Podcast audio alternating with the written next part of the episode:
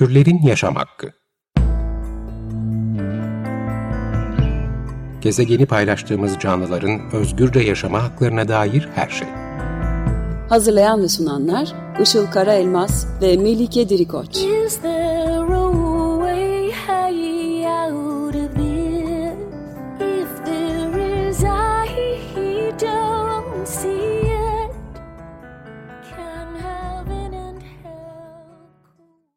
Merhabalar, 95.0 Açık Radyo'dasınız. Türlerin Yaşam Hakkı programı başladı. Ben Işıl Karaelmaz.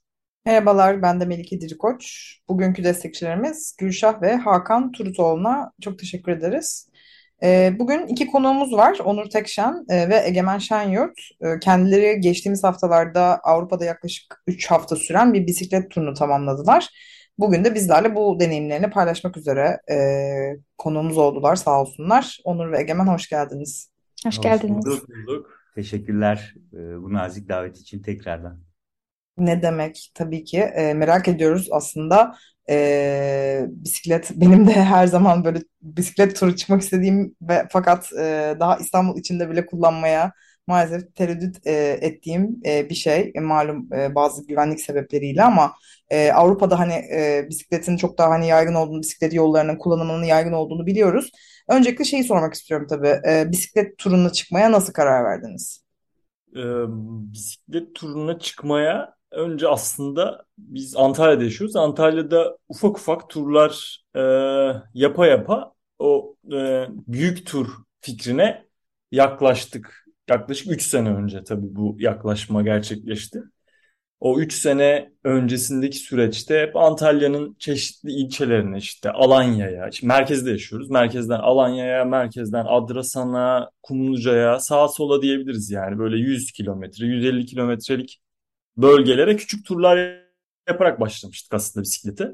Ondan sonra hep bir hayalimiz vardı yurt dışı ile ilgili yani yurt dışını deneyimlemek nasıl olur, orada sürmek, orada yaşamak, işte hani bu bisikleti ee, orada ulaşım aracı olarak kullanmak nasıl olur diye düşünüyorduk hep Onur'la. Ee, 2019'du sanırım Evet, yaptığı. 2019. 2019'da. Yok 2020'de. Bilet aldık. 2020'nin Haziran'ı için.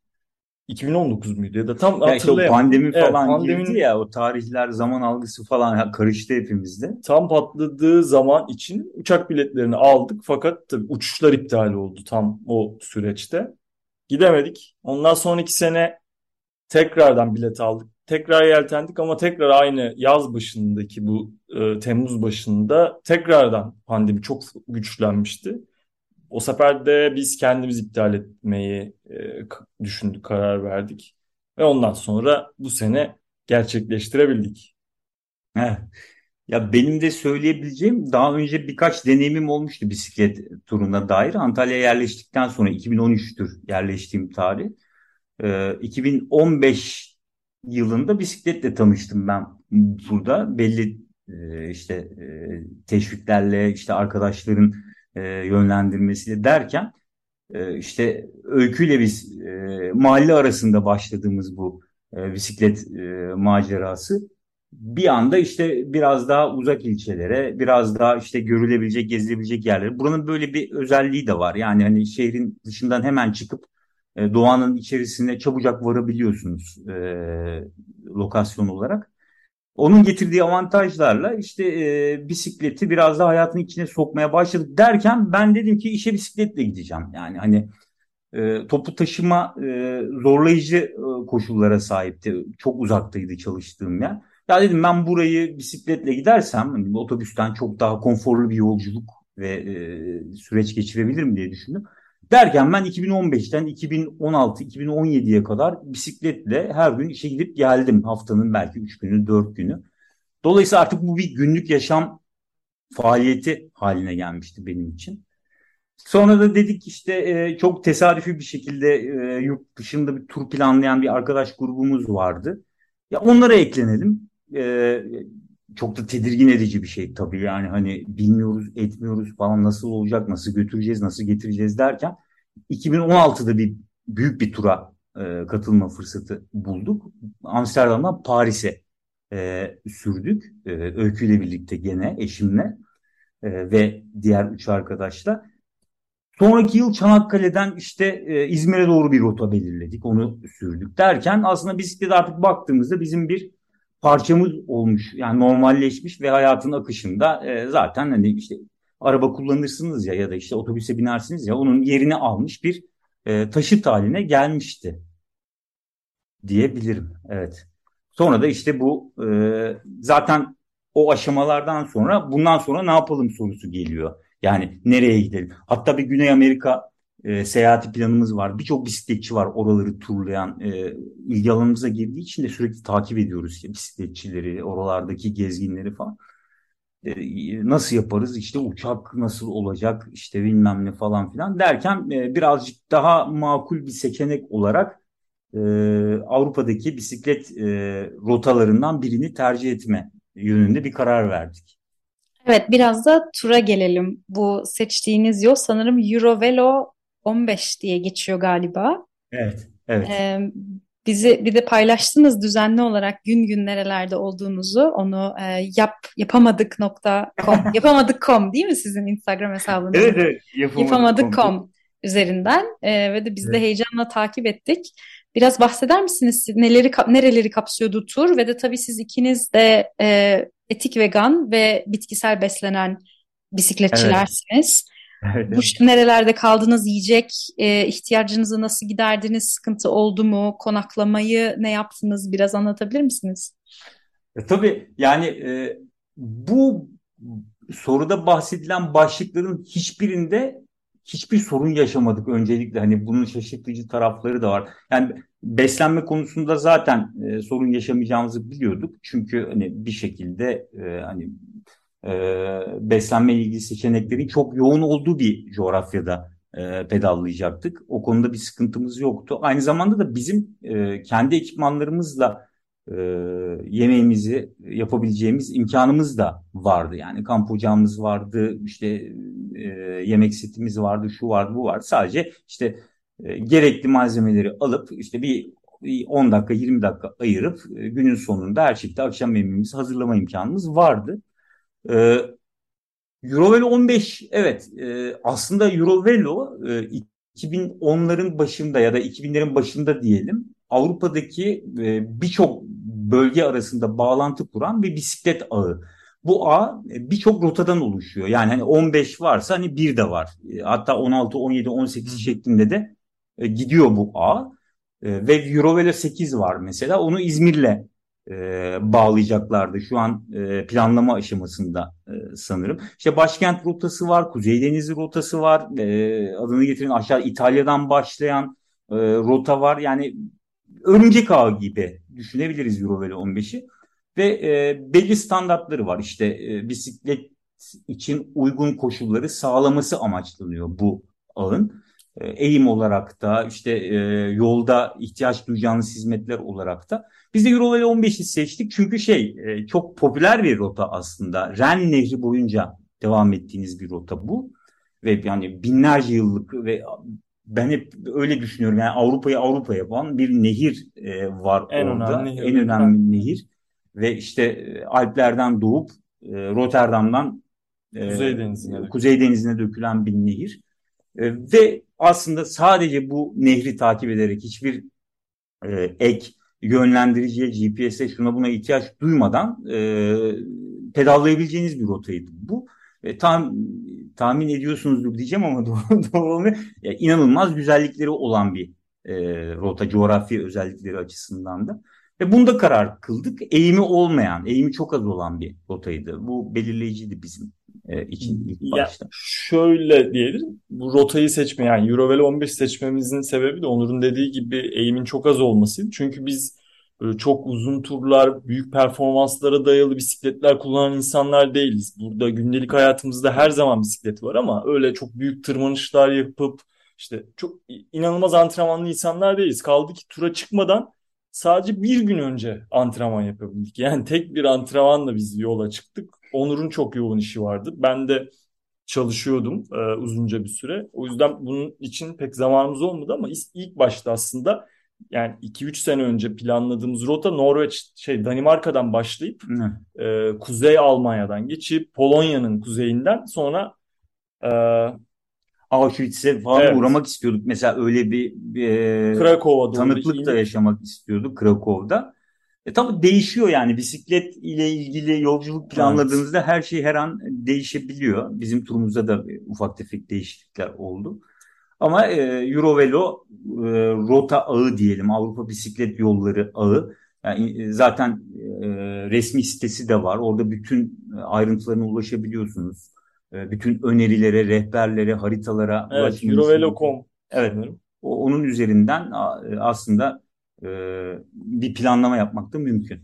Bir de e, sanırım ilk soruydu nerelerden geçtiniz? Hemen kısaca söyleyeyim. İsviçre'den başladık. Ondan sonra e, Fransa'ya uğradık. Fransa'dan sonra Almanya. Almanya ile Fransa sınırından Hollanda'ya doğru sürdük aslında.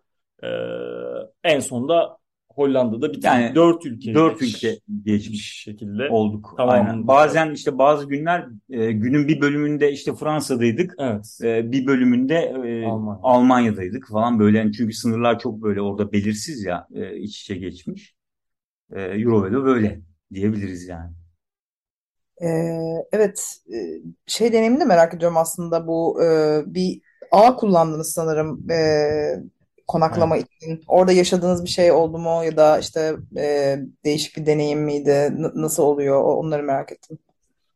Warm showers'tan bahsediyoruz sanırım. Bu Evet. e, Couchsurfing benzeri bir e, platform. Bisikletçilerin bisikletçileri ağırladığı bir platform tabii.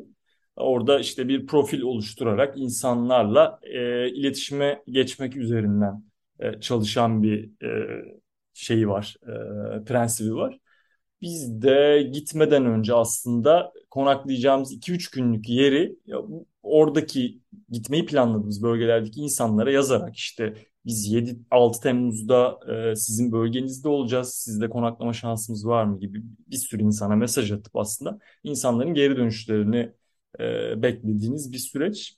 O, o şekilde planlayarak aslında Onur'un e, pek bir ümidi yoktu. Yani Evet. Warm Showers'tan bir yerler bulup insanlarla zaman geçireceğimiz, evlerinde kalabileceğimiz. Çünkü e, bize kısmen çok yakın olmayan e, fikirler bu coğrafyaya dair belki de e, hiç tanımadığınız insanlara bir anda evinizi açıyorsunuz ve e, bizim de sadece böyle birkaç kulaktan dolma bilgiyle aslında üye olduğumuz bir siteydi ve ne kadar efektif olduğunu kullanana kadar bilmiyorduk. Ama sonra gördük ki çok büyük bir ağ ve insanlar e, biz hani insanların evlerine gittiğimizde onlarda kaldığımızda teşekkür ederken geneli hep daha sonrasında onlar bize teşekkür ederek dönüt Evet, verdiler. bizi Yani bizi tercih ettiğiniz için Teşekkür çok. Beni teşekkür te- evet, ederiz evet. gibi dönütler bizi şaşırttı aslında. Onların e, evlerini açmasındaki sebep de e, kültürel etkileşim aslında.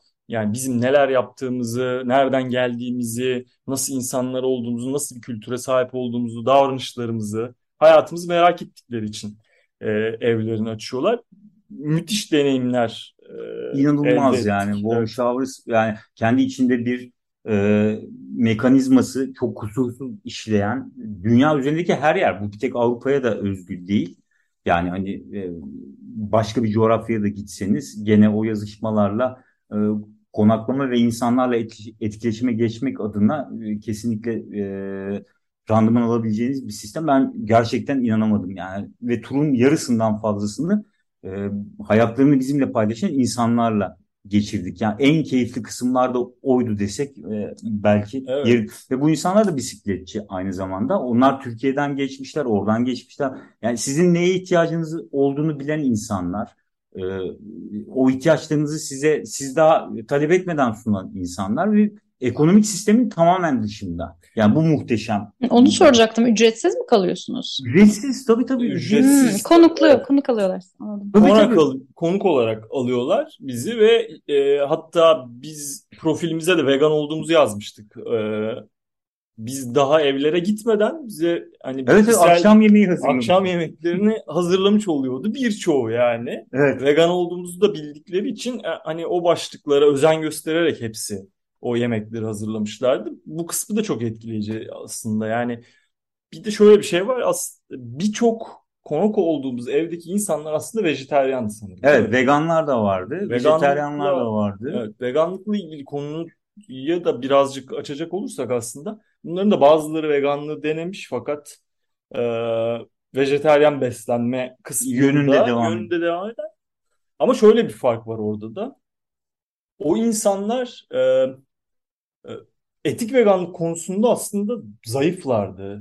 Çünkü birkaç tanesi özellikle hani neden vegan olduğumuzu merak edip hani etik veganlık üstüne konuştuğumuzda e, biraz şaşırmışlardı aslında. Evet, yani Etik şey- veganlık kısmını çok bir daha çok diyet olarak Diyet hani yani sağlıklı yaşam biraz e, çevreyle alakalı çok Evet. hassasiyetler var orada. Ya onu ama tabii bu bahsettiğimiz yani 10-12 kişinin üzerinden deneyim. Hani bir istatistiğe vuramayız e, belki ama e, mesela klima açmıyorum ben diyor. Çünkü diyor hani bunun diyor yıkıcı etkisinin farkındayım diyor mesela. Ama işte hatta e, vegan bir dondurma e, şirketinin e, satış müdürü hatta bize de ikram etti. İnanılmaz böyle 9 çeşit diyor artacak diyordu. No mo hatta. Yani mo orada ineğin möğüsü falan böyle bir marka e, startup projesinden sıyrılmak üzere falan marketlere falan artık girmiş. Ama e, işte şey vejetaryenim diyor. Ben mesela orada şeyi sorguladım. E, çok enteresandı gene. Gene istatistiğe vurulamayacak bir gözlem olsa da e, hani bir kolaylık bahanemiz vardır ya bizim hep konuşuruz. E, işte kolaylık e, bir sebep olamaz. Yani orada çok daha kolay olduğunu görüyorsunuz. Hani yanı başınızdaki markette onlarca seçeneğin olduğunu biliyorsunuz. Ya da mahallenizde en az 3-5 tane e, %100 vegan e, işte ne bileyim e, işletmenin olduğunu biliyorsunuz. Gidip orada e, yemek yiyebileceğiniz. Ama bize mesela şey soran oldu işte kaç yıldır ve şu kadar yıldır ve aa inanılmaz falan. Hani böyle tepkiler veren e, insanlar oldu. Ben de şeyi düşündüm yani demek ki kolaylık hakikaten bahaneymiş. Yani e, insanlara e, olabilecek bütün imkanları sunsanız da yani hani orada e, hani kolaylıkla ilgisi yok. Burada bir başka bir eşik devreye girmeye girmesi gerekiyor. Yani o bir e, ne bileyim bir şey bir takım izlemeler mi bir İşte e, etik evet, etik evet, o kısmı kısmını zayıf kaldığı zaman yani bu sürdürülebilir olmuyor yani. Bu karşılaştığımız insanlarla tabii alakalı. Hani e, e, tümüne yo- yoksa Avrupa'daki vegan nüfusun çok daha fazla olduğunu biliyoruz düşündüğümüzde. O takım noktada şeyi sormak istiyorum. Bir sonraki soru da oydu. Siz Hollanda'dan da geçtiniz ve bu hani hayvancılık e, biraz önce dedin ya işte azaltmaya çalışıyorlar iklim açısından vesaire. E, Hollanda'da geçtiğimiz aylarda e, devletin hayvancılığı azaltma e, politikalarına karşılık gelen bazı tepkiler vardı hayvancılık yapanlar tarafından. E, siz bu olaylarla ilgili Hollanda'da nelere tanık olduğunuz bildiğim kadarıyla bazı bilgiler edindiniz. Bunları paylaşabilir misiniz? Ee, evet yani Hollanda'da aslında bu konuda halk ikiye ayrılmış gibi. Ee, kırsalda yaşayan çiftçilikle uğraşan kesim e, hayvancılığın arttırılmasını istiyor. Çünkü Hollanda'nın e, zengin kısmı tarımla ilgilenen insanlar, hayvancılıkla ilgilenen kısım ve o kısım daha fazla bu pastadan pay almak için hayvancılığın arttırılmasını isterken Avrupa Birliği ve e, çevreciler ve aktivistler e, buna hükümet de artık e, Evet, ikna evet. olmuş durumda. Yani kaçarı yok çünkü. Hayvancılığın azaltılması gerektiğini savunuyorlar ve hükümet bu yönde adımlar atıyor. Çünkü e, orada tanıştığımız insanlar bize hep şunu söyledi. Toprak diye bir şey kalmadı. Sizin e, Hollanda'da geçerken gördüğünüz o e, bitkiler, işte yemyeşil e, yeryüzü örtüsü aslında çok kısa bir süre sonra e, bizim Yok olacak. yok olacak. Yani Azotmuş. sahip olamayacağımız. %75'i azot olmuş. Bu da hayvancılık faaliyetleriyle alakalı zaten. Zaten denizin altında bir coğrafya. Hı hı. Mesela işte o hayvancılık Bırakılmak faaliyetinde kullanılan araçlar bile sıkıntı. Yani işte bir kamyon geçiyor mesela. Ee, mesela şey demişti, onunla şey demişti. Ya bu kamyonun buradan geçmemesi lazım. Bu Evet, kadar ağır tarlanın bir içinde. burada devam etmemesi lazım. Ee, Egemen'in söylediği gibi yani şehirle kırsal arasında çünkü kırsalda e, ekonomik e, beklentilerini tamamen e, yürüttüğü işe bağlayan insanlar ve her yer çiftçi zaten. Yani hani şey bir çok ünlü bir laf vardır ya bisikletçiler için cennet bir coğrafya ama Hollanda'ya girdikten sonra görüyoruz ki hayvanlar için hani gene dünyanın Evet. birçok yeri gibi cehenneme dönüşen coğrafya yani gelişmişliğinin de büyük bir kısmını e, bu faaliyet üzerinden e, ortaya koyabilmiş bir ülke. Bir video çekiyoruz mesela. Hop çevirirken oradaki işte şeyleri görüyoruz. E, inekleri görüyoruz, e, koyunları görüyoruz falan. Tadımız ister istemez kaçıyor yani tamamen her taraf çiftlik. Hatta bunları müze gibi işletiyorlar ve belli bir para veriyorsunuz. İnsanlar size çiftliklerinde ağırlıyorlar.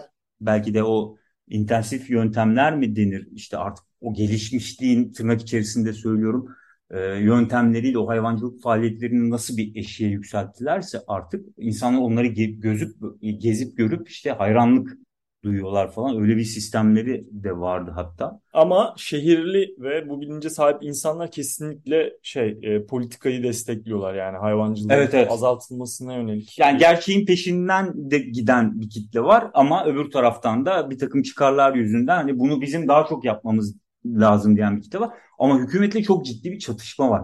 Hatta girdik biz e, ülkeye her yerde Hollanda bayrağı. Ya dedik bu nedir? Hani 10 metrede bir ışık direklerinde o direkte bu direkte. Meğersem sonradan son günlerde öğrendik ki e, yönetimi protesto etmek için Hollanda bayrağını ters çevirip işte çiftçiler işte hayvancılık faaliyeti yürüten çiftçilerin bir protesto biçimiymiş. Bir tek bu da değil. Ters çeviriyorlar bayrağı. İşte normalde kırmızı şerit üstteyken altta Hollanda bayrağının. O işte biz hükümetin bu politikalarını desteklemiyoruz ve protesto ediyoruz şeklinde.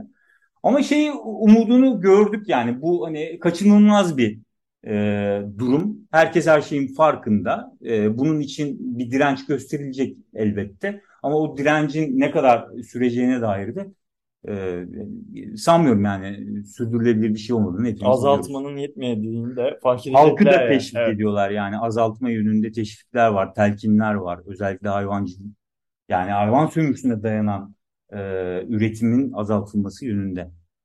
Hollanda şaşırttı bizi yani.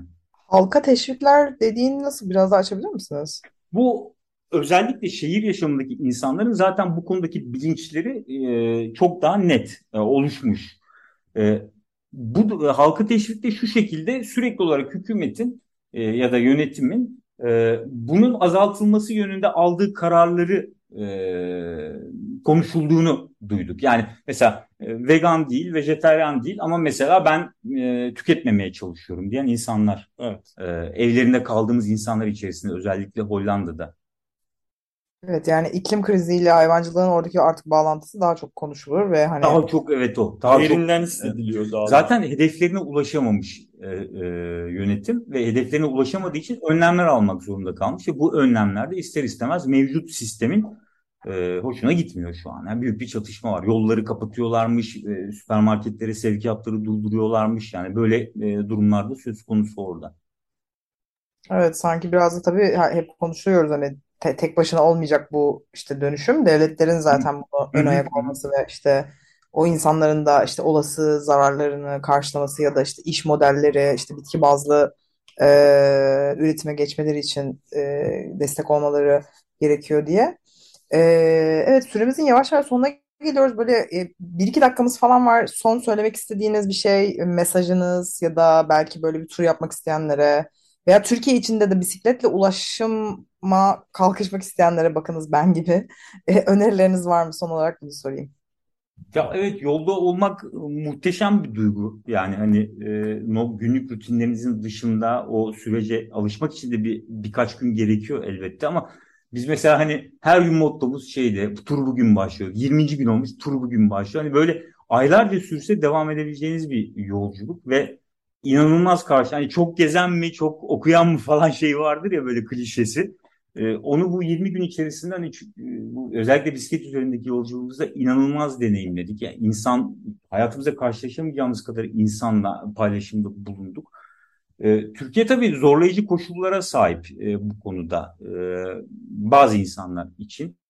Ama yani bisiklet e, bir taşıt, hayatın bir parçası e, olarak değerlendirmek noktasında insanların kesinlikle ve kesinlikle bir adım atmasını öneririz bu noktada. Hani küçük küçük turlarla başlayıp ondan sonra e, hiç hayal edemeyeceğiniz bir noktalara kadar götürebileceğiniz bir süreç bu. Biz kendi deneyimlerimizden bu sonuca vardık açıkçası. Zaten bu turda hani bir sonrakinin şeyini açıyor. Yani ne yapsak falan hani da- daha birkaç gün varken Bundan sonra ne yapacağız falan diye sormaya başlıyorsunuz. Ve politik de bir araç aynı zamanda yani bisiklet düşündüğünüzde işte karbon salınımı, e, sağlığınızsa sağlık, işte çevre ise çevre, e, doğa ise doğa her şeyi bir paket halinde size sunan e, inanılmaz bir icat.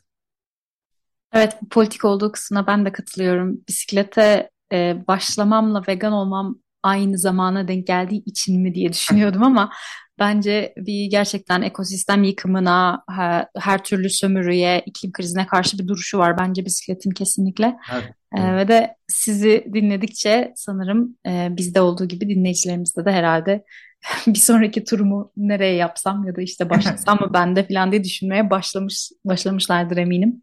Çok teşekkür ederiz katıldığınız için. Ee, bize ilham verdiğiniz için. Ediyoruz. Teşekkür Sağ olun. ederim. Çok sağ olun. Ee, 95.0 Açık Radyo'da Türlerin Yaşam Hakkını dinlediniz. Bugün e, vegan bisikletçiler Onur Tekşen ve Egemen Şenyurt ile geçtiğimiz haftalarda yaptıkları Eurovelo 15 bisiklet turundaki deneyimlerini konuştuk. E, kendilerini Instagram'da yapamadık.com hesabından takip edebileceğinizi hatırlatalım. Programla ilgili sorularınız, yorumlarınız için e-mailimiz turlerinyasamhakki.gmail.com Dinlediğiniz için teşekkür ederiz. Haftaya görüşmek üzere. Görüşmek üzere, hoşçakalın.